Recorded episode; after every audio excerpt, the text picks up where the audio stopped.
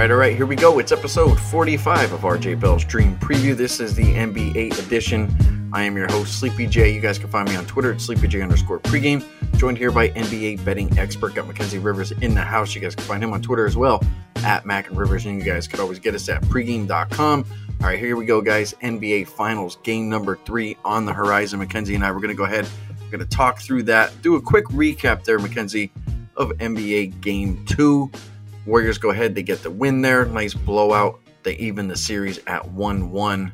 Let's go ahead and take a look at game two, Mackenzie. Do you have any thoughts coming out of that game going into game number three?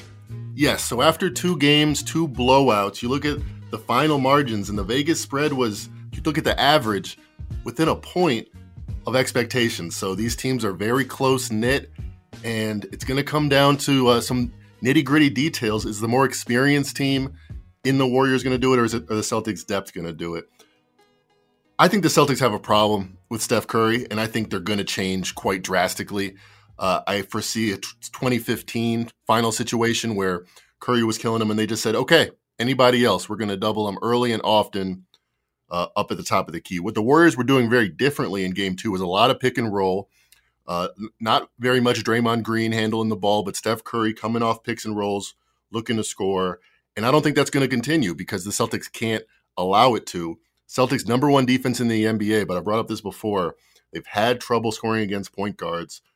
They were top 10 in every versus every position, but number 11 against point guards. And then Curry versus Marcus Smart. That was a big matchup. Defensive player of the year versus offensive player of the generation, maybe. Steph Curry shooting 57% from the field and dropping 40% from three against Marcus Smart. So I think something's got to change. Something's got to change up. And the question is if they double Curry, how is Robert Williams, their best off ball defender, going to hang in there on a four on three with Draymond Green and Andrew Wiggins, people like that coming downhill at Adam with numbers? If Robert Williams isn't fully healthy, I think the Celtics got a big problem. Also, turnovers. Uh, Gary Payton, the second, returned. Looked amazing, really. I mean, if you look at his numbers, okay, the Celtics shot five for 10 against him, nothing special, 50%. But in 15 possessions going at Gary Payton as the main defender, Celtics committed five turnovers. Turnovers were a problem in game one, even though they won. Uh, they were minus 11 versus the Warriors in game one. That went up to minus 18 in game two. Gary Payton in 26 minute, minutes, definitely making a big difference in this series. So we'll see what kind of adjustments the Celtics make, but uh, definitely the Warriors made a big difference, big change from game one to game two, uh, changing the way they're doing it on offense with Curry off, uh, coming off more picks and rolls, and Gary Payton definitely making his imprint on the defensive side of the ball. You know, we talked about Gary Payton in the first podcast that we did going into the finals, and you and I kind of expected him to miss game one and come out game two and, and be healthy and ready to go he looked really good defensively. He makes a world of difference. You know, one of the things I noticed with Golden State in the last game is that they were they were just kind of trying to tie him up. Like if Boston got the ball anywhere in the paint, uh, they were quickly grabbing at, at, the ball trying to tie it up, and they were just basically just ripping the ball away from Boston and, and getting steals that way. That's got to change. Boston at least, you know, if they're not going to put the ball on the ground, they got to try to put it in the basket. I think there's going to be a lot of differences in this game. I think this game's going to look completely different from the first two. You mentioned the blowouts, and you know, in game one it was quarter four for Boston, and game two it was quarter three for the Warriors. But you had mentioned that the spread hasn't mattered thus far. Is that something that we think that's going to continue? Will the spread even matter? You know, going into this game right now, Boston minus three and a half, and we have a total of two twelve and a half. In regards to the spread, do you think it's going to matter in this game? I don't think spreads gonna, are going to matter very much. I think we're in a different NBA where the margins. I mean, you talk about like one three changing the entire momentum, entire complexion of a game, and we saw in the Warriors in the fourth quarter when they when they were up against it, and the Celtics had a new defensive wrinkle against Curry. It really became a snowball effect, and snowball effects are so common in the NBA. Where if you're trying to to, to get that needle in between losing and winning by one, two, or three, it just it's very uncommon. And got some numbers behind me. This is from Ralph Michaels on Twitter. Last 63 times in the NBA Finals, there was a spread less than six points. This goes all the way back to 2010. So the modern NBA and maybe a few years before the three point revolution. 62 wins for the winning team, 62 times the team that won straight up out of the 63 won against the spread. And the other time, it was a push. So if you're looking at the Celtics, I would say don't mind laying the three and a half. And if you're looking at the Warriors, I say don't mind with the money line. Well, it'll be interesting to see if that trend goes and, and uh, holds up. And pretty interesting there. Now let's go back to what we did with our bets going into game one. Uh, you and I would give out a bunch of props. We get a bunch of uh, quarter bets, half bets, things like that. Uh, we didn't do too well there on our player props, but we did well with the quarter stuff.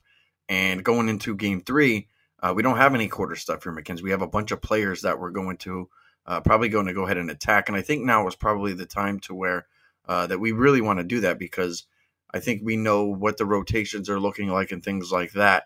We'll get into those player props, but I do want to bring this up, Mackenzie, because it's something that we've heard probably over the last couple days. And it's like, what players can we trust right now? Like now it's getting into crunch time. Game one's out of the way, game two's out of the way.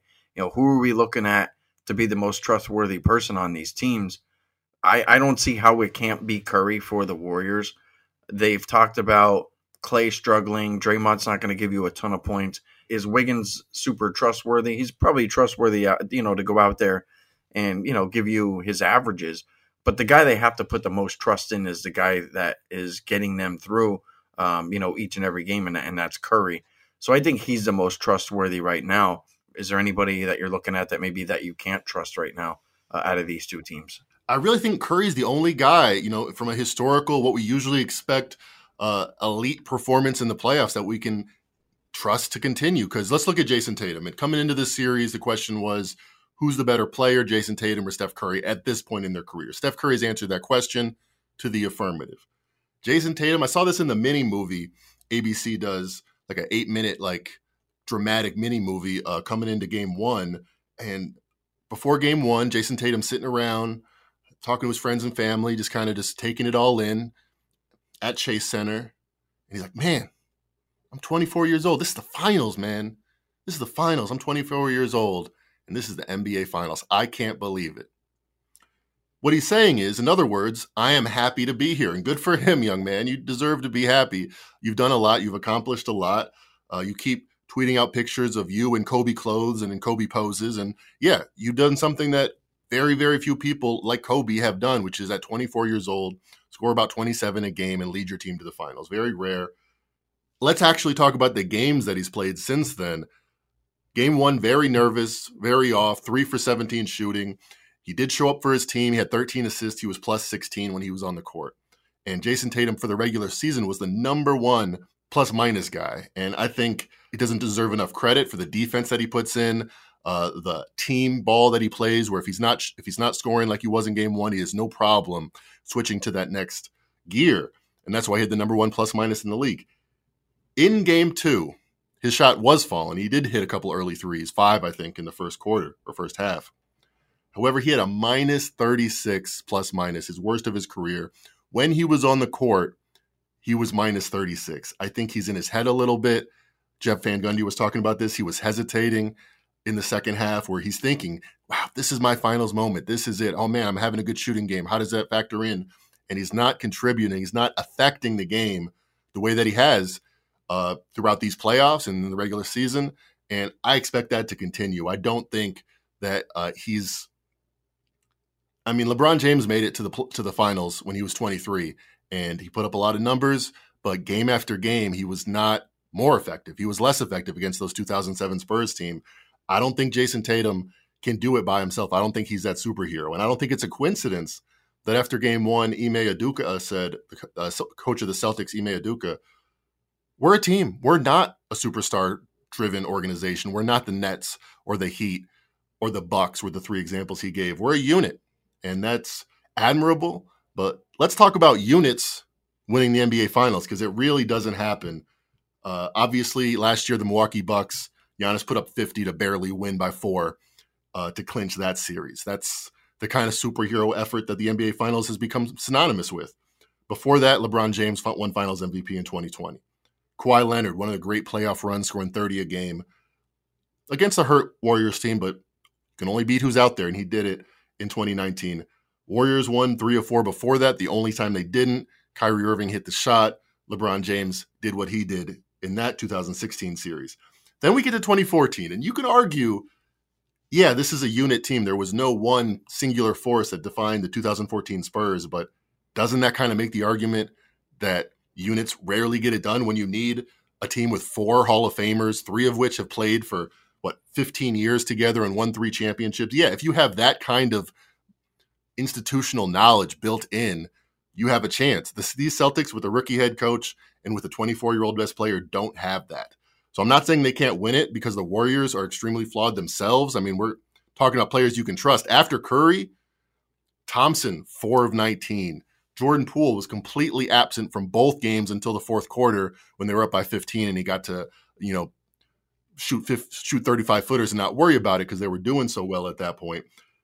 So we have really two flawed organizations here. The Celtics, I do not think have that guy that historically you need but I do think they're a deeper team than the Warriors, and the Warriors really so far in these finals haven't had a second guy to step up. So it's going to be interesting down the stretch. But as far as trustable players, it's it's really a, a group of one at this point in the 2022 finals. It's tough for me to say that I can't trust Tatum after what I've seen him do in the playoffs, but you know, you make a lot of good points there. I will say the one guy that I can't trust right now is probably one of the most important players to Boston, and that's Williams he's banged up, Mackenzie. He doesn't look right. You know, going into our finals podcast, we talked about you know what we expected from him and, and the games that we thought that he would be used the most and, and and the games we thought he would be used the least. The game in which we thought he would be used the least was game three because we felt with Boston going back home that they would have a boost there from all the players, the crowd around them. And if they did push Williams in game one or game two, coming back home, he would probably be needed less. And he played 24 minutes in game one, and then he played 14 minutes in game two. But it's not just the the wear and tear. He he got a little banged up there. He ended up colliding with Marcus Smart. His knee took a took a decent shot there. He was wincing, and then he ended up not playing the fourth quarter. So I can't trust him more than anybody right now to go out there and do what Boston may have expected him to do. So one of the props I'm looking at here, Mackenzie, is I'm looking to go ahead and I'm going to play Williams under his alternate point total, which is four and a half. I understand it's a very low total. Uh, he can go out there and and you know go out there and make a couple buckets and beat you. But he played 14 minutes last game. He took one shot and he made it.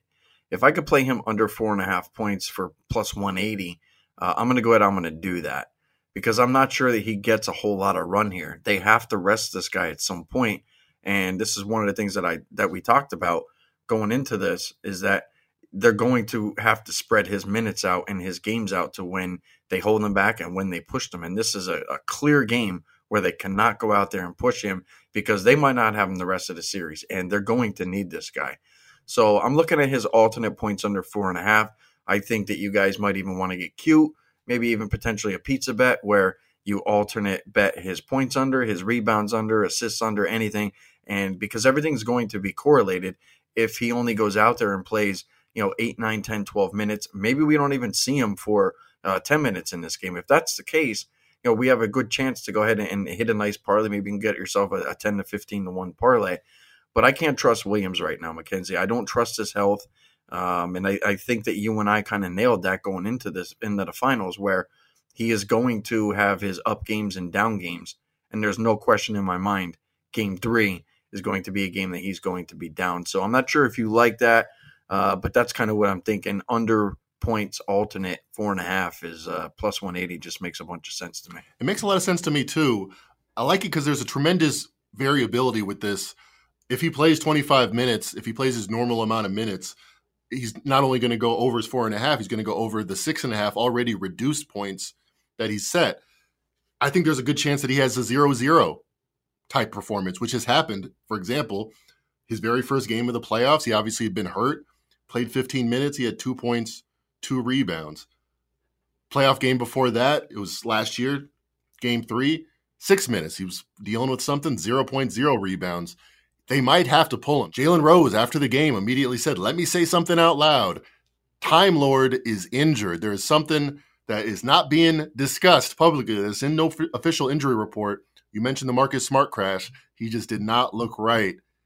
And if he does not look right the first couple minutes, I don't think Ime Udoka has any problem saying, okay, well, if we need him game four, if we happen to lose, desperation mode, okay. But until then, I'm going to take my shot with Grant Williams with the healthy guys we have out there. You mentioned he played 14 minutes. It was his lowest minutes total this entire playoffs. And let's talk about him coming back from injury. Two points, two rebounds, his first game of the playoffs.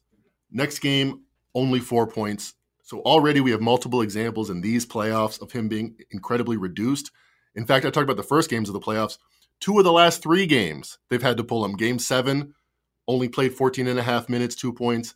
Last game, after his injury with Smart, they had to pull him almost immediately. So t- teams in this position coming off a loss at home in games three often roll. Not saying that's going to happen, but there's multiple ways, whether they're down or whether they're up, whether he's playing well and they say, okay, well, we're up enough. We can, we can put him on ice because we're up 15 and we can, we can take our chances. Or if they're down and saying this ain't working, where Ime Udoka pulls them. So I like it. I think there's better than a 40% chance, which would be obviously a positive EV situation that he goes out there, Anthony Davis style, says, shakes his head, I can't do it today. And they take him down. I wouldn't be shocked, Mackenzie, if they just use him for defensive possessions. Go out there, win the tip, go out there and stand on the free throw line if you if we need a rebound or something like that from a bad free throw shoot or something like that, where he's just used primarily for defensive situations. And maybe he goes out there and he gets his seven, eight, nine minutes, but it's all defensive stuff. Uh, very little offensive um, interaction, I think, maybe with Boston. I think that's probably the way to go with him. It sucks because he's a he's a really good player, but this is one of the things that you know you have to deal with throughout the season. Uh, sometimes some of your best guys, you know, they, they just can't give hundred percent. Now, with Williams is all banged up here, Mackenzie, and we don't expect him to go, you know, full throttle here, or maybe not even at all. I don't see how we don't play Looney over his points. It's listed right now at six and a half. There's some juice to the over. We were going through and we were looking at uh, the first round, second round, third round, and now the finals. Looney started out against Denver. He, was playing less than like 20 minutes a game, and then same thing with with Memphis. But you know, since the Western Conference Finals and the finals, he's playing over 20 minutes a game. He's gone over six and a half points, five out of seven games in the Western Conference Finals and Finals.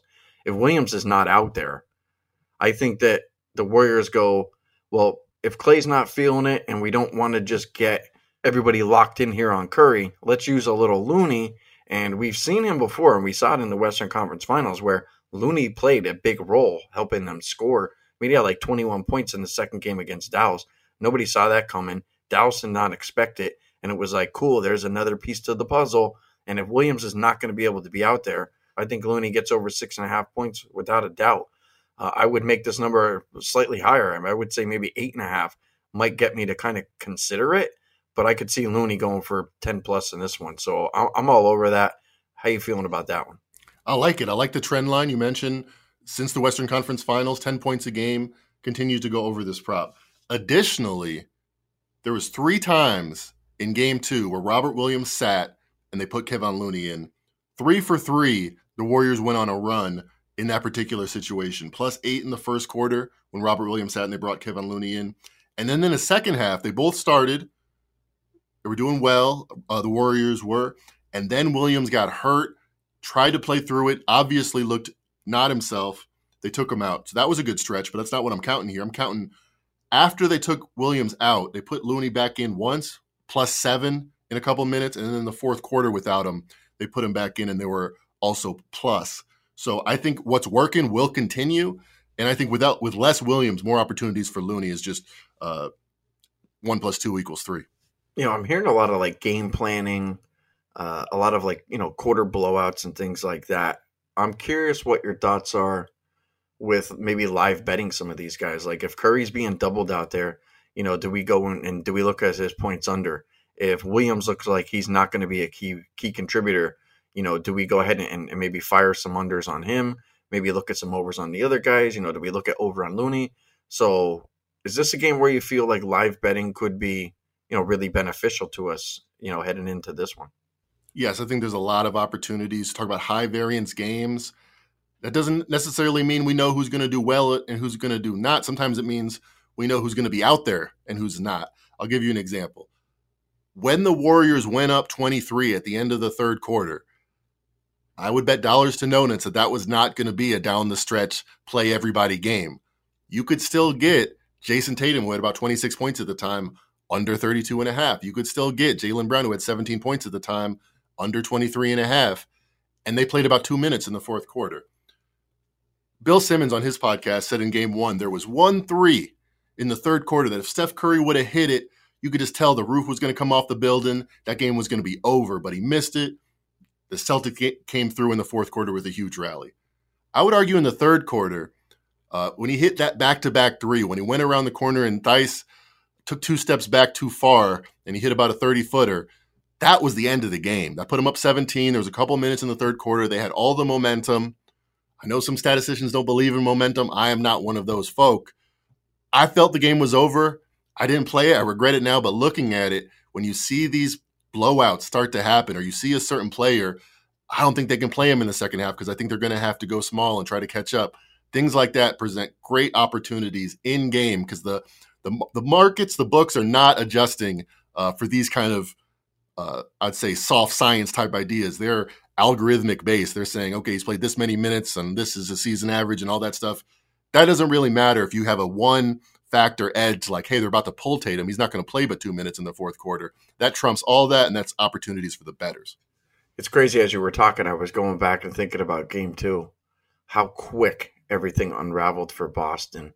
And to where you really needed to be in front of your computer at that, you know, within like that three, four minute window, you know, to go ahead and probably fire off some really good bets. I'll give you another one. The unders are generally the way to go when they have to, especially early in a series like this, Ime Udoka with down 29 to go, he immediately thought about game three. The ser- the game was over. So he put Nesmith in there and he put a bunch of players that are not going to be lighting the ball up. They only scored 44 points kind of in a in a pickup game. It was funny, it's the NBA finals, but nobody was playing. It was more of like a, a scrimmage.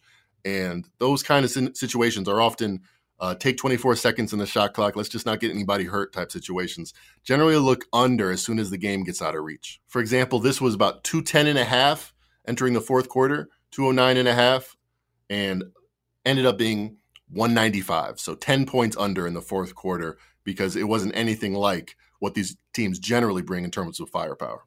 You know, as you mentioned under, I was sitting here thinking about, you know, what I've seen with these two teams in the first quarter.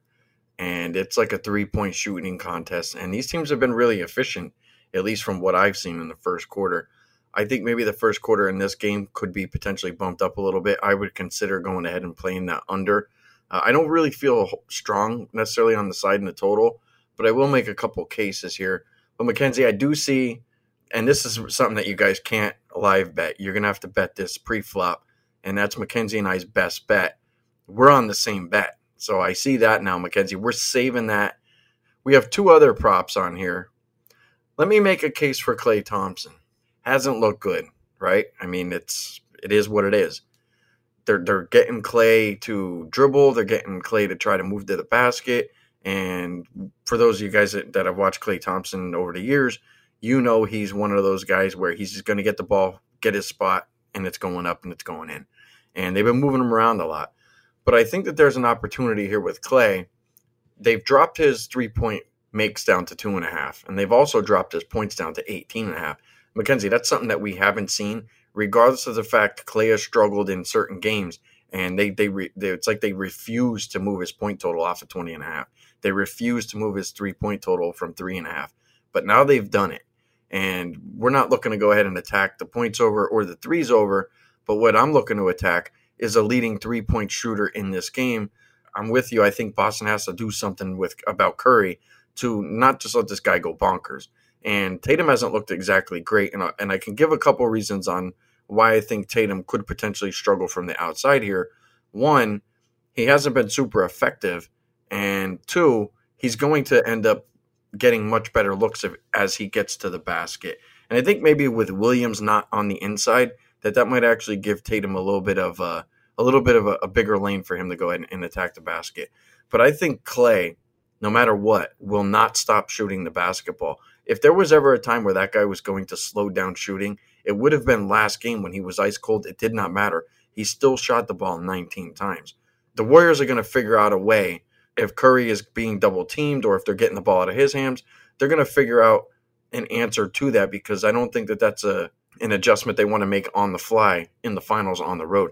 They're going to have Klay set up to go ahead and get going. And then it becomes okay, now we have to worry more about Klay. Maybe they're not able to go ahead and just consistently lock down on Curry.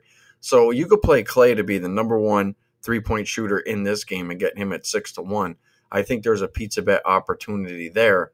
And with that said, Mackenzie, you were kind of thinking maybe Curry under might be a way to kind of counter that as well. Yeah. So as well as Curry has played, and I think he's been tremendous, 31 and a half points on great true shooting in these finals, ask ourselves the question, does it make sense that his points prop went from 26 and a half to 28 and a half? It went up by two points. Number one, the Warriors are expected to score four less points. Their team total was 108 and a half juice to the over. Now it's one and four, now it's 104 and a half. So less points overall, but more points for Curry. Secondly, what are the Celtics going to be talking about every second of the day or every hour at least? Maybe they'll sleep some from from Sunday night to Wednesday. How do we stop Curry? How do we change the complexion of what we saw in the second half from the Warriors? So I think, not sure if I'm going to play it. I think you know, I, I was close to playing it in game two when they thinking about the same. There's only one guy beating us, so let's not let it let him beat us type situation.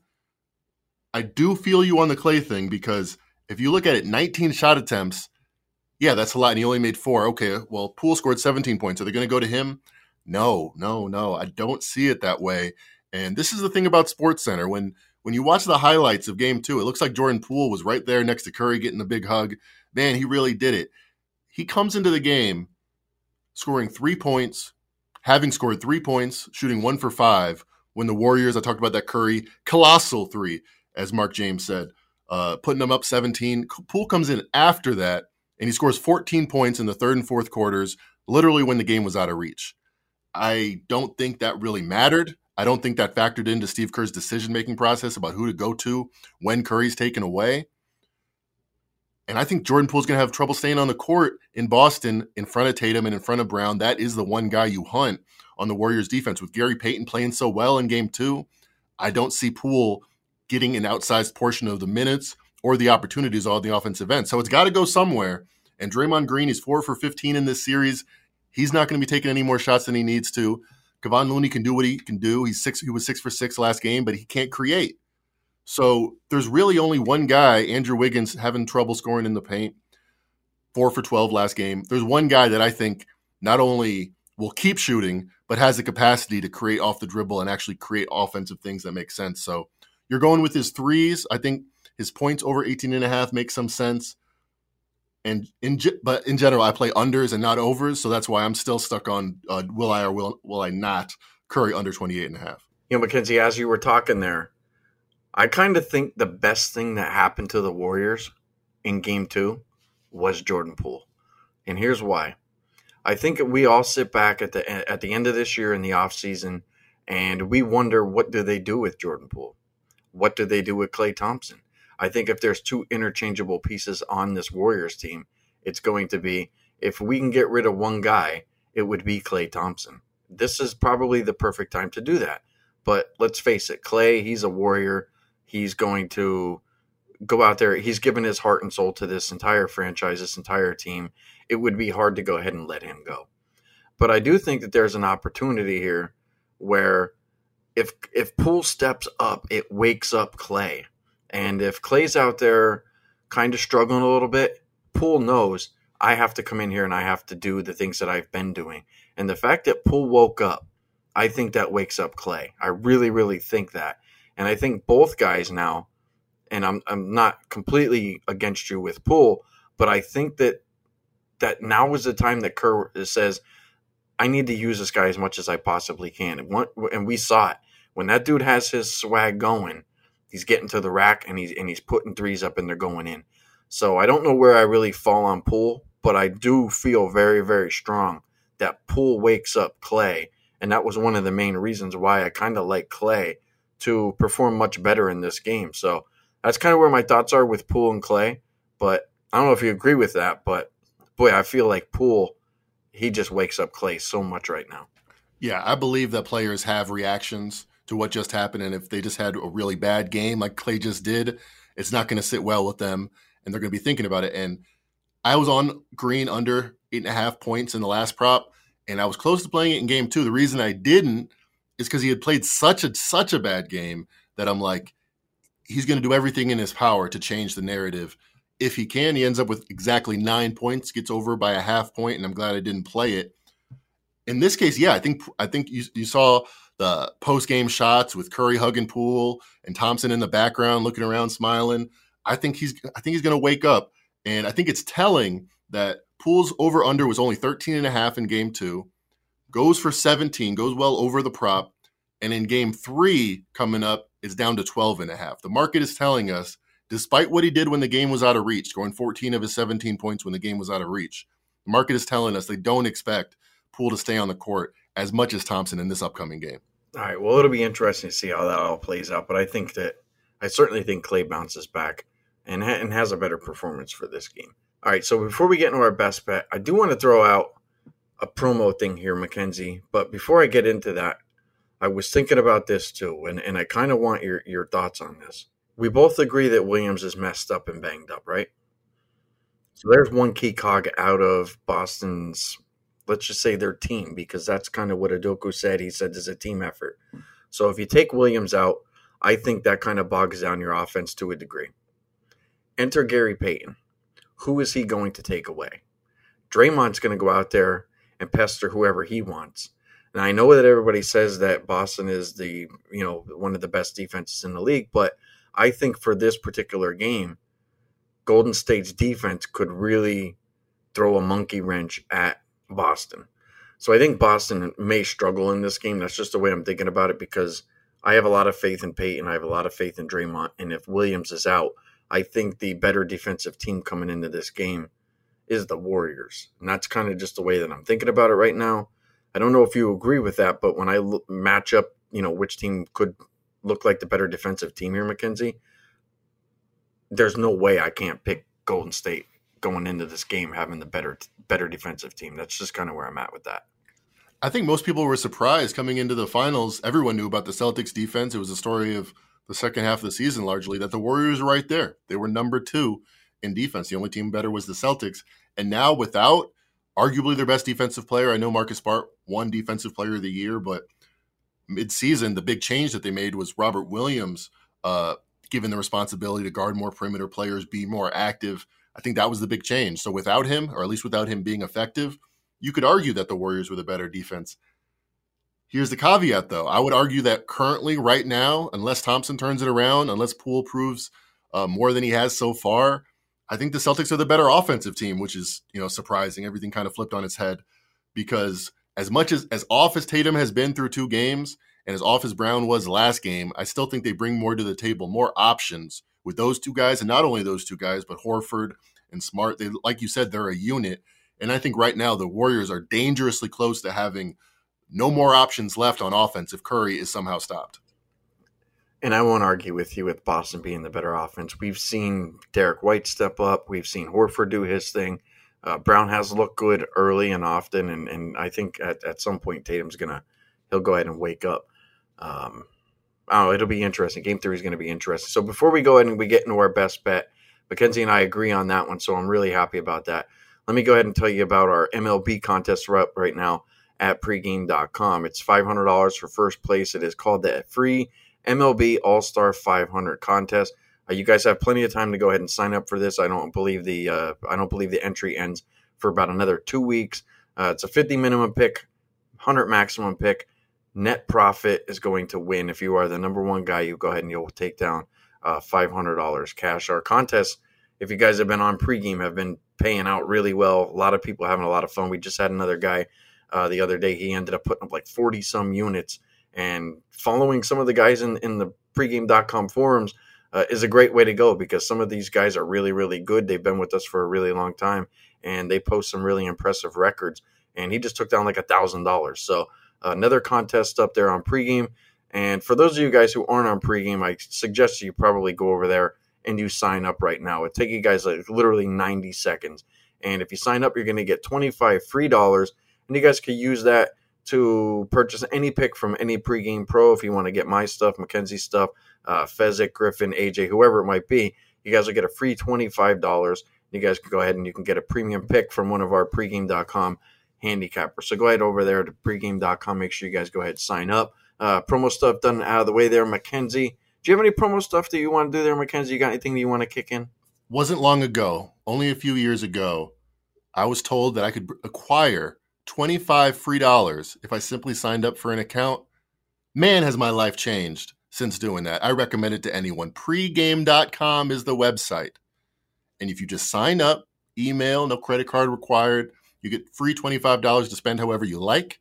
I think I bought Dave Essler's uh, baseball total uh, back in that summer of 2018 or whenever it was. And uh, some ups and some downs since then, but I've definitely been winning as part of the pregame community. And I recommend everybody join. Why not? It's free. All right, so I just wrote down, Mackenzie, that you're going to do half of these reads from now on. that sounded like a real professional uh, broadcast there. So anyway, with that said, let's go. Let's get into our best bet there, Mackenzie. I'm going to hand it off to you first. You and I both agree on this one. Let everybody have it. What are we looking at?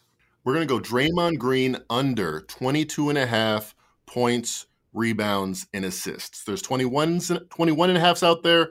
I recommend you lay the minus 120, grab that extra one 22 and a half. So this is matchup based, this is trend based, and I think this is situation based. The matchup first, the Celtics. I talked about his points under, and I still think that is attractive, but there's reasons why the rebounds and assists are attractive too. So why not combine them all? You look at the last 10 games that Draymond Green has played, last four seasons, he's gone under this number in eight of the 10 games. In one of the two games he went over, it was the tank season 2019 20. Curry wasn't playing. It was a very different situation. Green had a lot to do more than he currently does. So with Curry playing last four years, one time he's gone over this prop, seven times he's gone under. And the trend line in these playoffs, you, we talked about Kevon Looney coming up, stepping up. It's been night and day. Let's just go one by one. So rebounds, Kevon Looney, more of a factor in this game. Without Robert Williams, I think more of a factor overall. Oftentimes, Draymond Green is running down court. Well, Kevon Looney's cleaning things up on the defensive glass. Only six and a half rebounds per game the last seven. That's the Western Conference Finals and the Finals. The same time that Looney stepped up, Green has had to do less of the rebounding. Assists over that same time frame, he's gone over this number about six. In only five of 18 games, he's gone over six assists in the entire playoffs. So I'm confident round six is the right number, if not under. And then points. Green has gone. He did it last game, but so including that game, two out of the last ten games, he's gone over eight and a half points. Don't see that happening.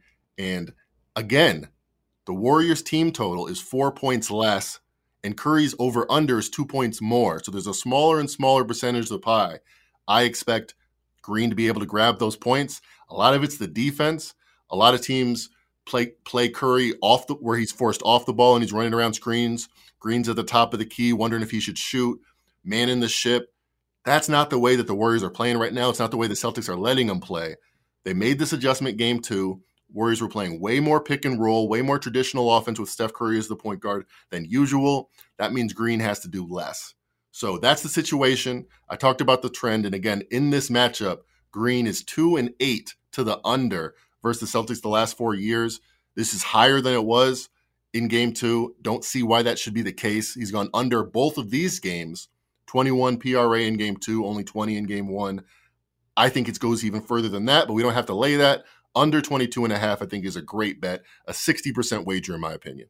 All right. Well, I'm glad you hit all the numbery stuff because I have some situation stuff. But let me go ahead and, and throw some numbers at you real quick. Draymond in the last game, he shot the ball three times and he ended up with nine points. Well, five of those points came on the free throw line. So he was drawing fouls, getting to the free throw line. That's where a majority of his points came from. If you watch that game in game two, Draymond had probably four, five, six wide open looks that he refused to go ahead and shoot the basketball. And why was that? Because in game one, he was two for 12. He was actually one for 11 at one point, and he hesitated to go ahead and put that last shot up, made it. But Draymond, he 100% reconsidered taking 12 shots in the last game because he did not want to go out there and hurt his team. He decided to go ahead and trade shooting the basketball for assists. And a lot of the plays that he refused to go and shoot the ball, uh, they resulted in assists. So I'm okay trading one assist for two points. I'm I'm okay with that, especially when we're betting the PRA under. But here's what I think, Mackenzie. I don't think Draymond's going to get the, the referee uh, treatment here in his favor. One of the major stories coming out of Game Two was about the referees and Draymond Green and the way that he was playing basketball. Uh, some players had said that uh, it's like playing football out there. A lot of the media and a lot of stuff were asking if he should have been ejected. Uh, multiple technical fouls. I think Boston goes after Draymond immediately in this game. The one of the talking points, it wasn't about Curry, it wasn't about Klay, it wasn't about anybody. It was about Draymond Green mucking up our offense, and he's going to go ahead and he's going to try to do that again in this game. There's a good chance that Draymond might come in here really reserved and really quiet because he might know uh, what to expect, maybe from the Boston fans, the Boston team, maybe even the referees. Maybe there's a chance Draymond uh, kind of calms down, but we don't see Draymond calm that often.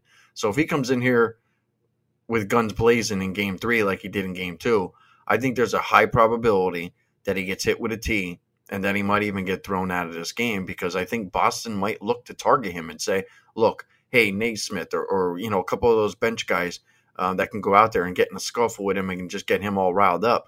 You know, they go after Draymond and say, let's get this guy, let's get him teed up, let's put him in a position where now they don't have the home court advantage or the referees trying to go ahead and keep him around in the game because, you know, God forbid they threw Draymond out in, in Golden State uh, it's not going to go well. Um, the referees are going to have to hear about it, you know, for you know two, three, four quarters, however long. So I think that there's that angle there, Mackenzie. I wonder how you feel about that, but that's kind of what I'm thinking is that Boston goes right after this guy, and the referees do not show him uh, the do not give him the favors that they gave him in the last game. Yes, and they definitely did give him favors. Don't get it twisted. Yeah, he got a technical. He probably deserved three or four, especially in second quarter. He kicked Jaylen Brown while already on the ground with the ball stopped.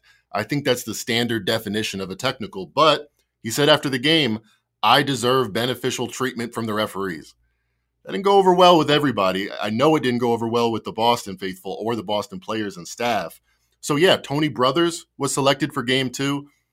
15 games he's coached, he's refed against the Celtics. Against, exactly. He's refed against the Celtics since 2015. They're 11, they're, thir- they're 2 and 13 straight up, and 4 and 11 against the spread. They never win with this guy, and he was selected for a must win game for the Warriors. Didn't seem like a coincidence to many people.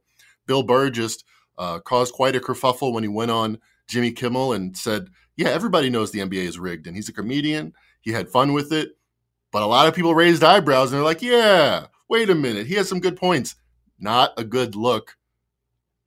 I think Draymond Green doesn't get any beneficial treatment here. In fact, game one, he fouled out six fouls nine fouls over the last two games. I could easily see him being told through actions, not through words, this will not go on. You're going to have to take a seat. And less minutes means less opportunities for points, rebounds, and assists. Good for this bet. You mentioned Boston and how different that crowd's going to be. In general, 2022 playoffs at home in San Francisco, Draymond Green averages right around this number 22.4 points, rebounds, and assists. On the road, that drops two to 20 and a half. Just another factor why I think this is a great bet. Draymond Green under 24 and a half points, rebounds, and assists. I think this crowd is going to give Draymond the business every time he touches the ball to where he takes the court as if he's the most hated player in Boston, to where he's just being booed constantly. And that's just kind of, it's going to be interesting to see how it all plays out. But, you know, in my opinion, 22 and a half points, rebounds, and assists is just way too much uh, for this particular game for Draymond. So, that's our best bet, guys. Mackenzie and I feel really good about that, and we think we got this one uh, pretty much licked. But that'll wrap up the pod, guys. Hopefully, you guys got enough stuff from us, uh, player props, and all that good stuff for Game Three for the NBA Finals. You guys know where to find Mackenzie and I on Twitter at SleepyJ underscore pregame at Mac and Rivers. Like, subscribe, do all that good stuff. Make sure you guys go ahead and continue to support all the podcasts. But with that said, I'd like to wish you guys all the best of luck. Enjoy the games.